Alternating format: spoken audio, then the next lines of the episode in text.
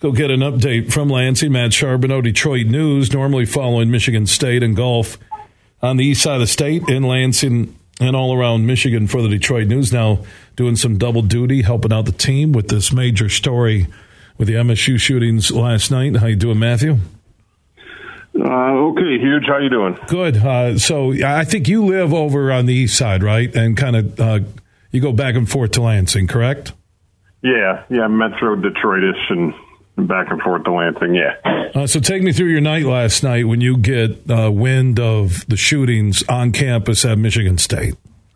Yeah, I mean, I think I heard like a lot of people, not you know, not long after it happened, and then you're just kind of uh, at that point you're glued to social media. You're hearing police scanners. You're trying not to overreact to all the reports that were out there. Um, and you know, and as I don't have any kids that go to Michigan State, but I have children that age, around that age. I have a lot of friends with with with kids there. Um, it's it's a tough tough night not knowing exactly how everybody is doing. It's it's, it's it was it, it was rough too, just that it took so long to kind of be resolved. At least it felt like it took a long time. So um, luckily for me and all the people I know, they came out of it safe. But um, considering what everyone dealt with, uh, you know, saying saying you're all physically safe right now is good. Um, how everybody moves on from this is, is another story and something we'll probably be dealing with for quite a while. So you normally follow sports, We jumped in with the Detroit news team uh, to follow this story. Uh, what would you take from the day after compared to all the unknown and everything? It did feel like it was 25 hours, and it really was uh, about a five and a half hour window, uh, if that. Uh, but from the day after, and now following the story on the news side for the Detroit News, what have you taken from East Lansing? Yeah, it, it, I don't know how many other I've heard other people say this. It's it's it's just felt really odd and eerie, kind of a quiet around campus, almost like it was, uh, you know, like a, a Christmas break or something, and students weren't there.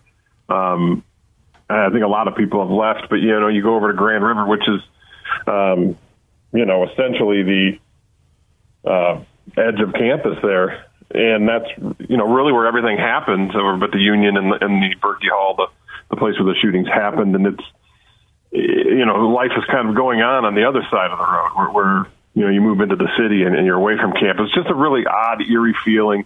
The students were there, you know, there was a lot of flowers and things, and and people kind of trying to come to grips with what they saw, what they experienced. You heard a lot of different stories of how everyone was locked down, where they were locked down.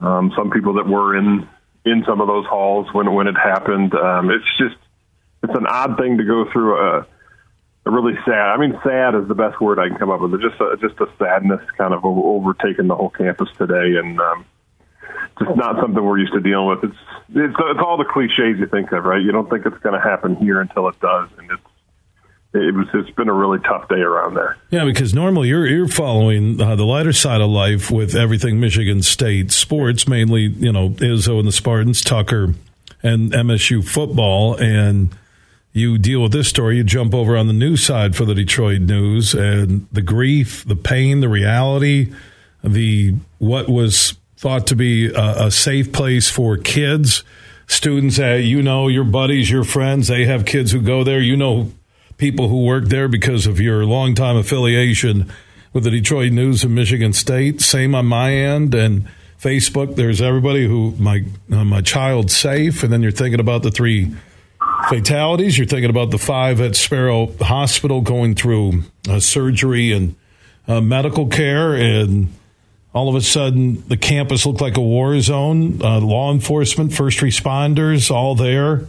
Uh, man, the response, the organization of MSU police and public safety, I thought was fantastic from start uh, until the end of everything early in the morning today. Uh, well done by our law enforcement. If you ever want to know uh, what it is to be a law enforcement officer, you watched it uh, live last night. Mm-hmm. And you saw, and if you were around and saw some of the pictures, there was law enforcement from from everywhere. I mean, from way out east in the state, there were people from Flint. I mean, you name it, uh, folks came from everywhere to help, and you heard a, you heard a lot of that today. Uh, as well, and you know, look in sports, we've you know I've covered my share of tragic events in sports too, um, but this is this was something. This was something different today. Um, I mean, obviously, that doesn't end today. We're going to be dealing with it for a while, and then on the, you know, at some point, we start thinking about the sports side of it again too. And you know, we know Michigan State's game's not going off with Minnesota tomorrow night. We start wondering about the game at Michigan Saturday. I saw Alan Haller briefly today. Um, he said, obviously, sports is secondary right now, but it's something they're going to start working on to figure out if they're going to be able to get back to it and play on Saturday. But we'll, we'll hopefully get those answers in the next couple days while everyone uh, tries to come to grips with with everything that happened. Matt Charboneau, Detroit News, normally following Michigan State sports and golf. Uh, today, helping the news team cover uh, the tragic story from last night into today in East Lansing. Matt, I appreciate your time. I know you've been busy with the story. Always appreciate it. My best to you and your family. Thanks, you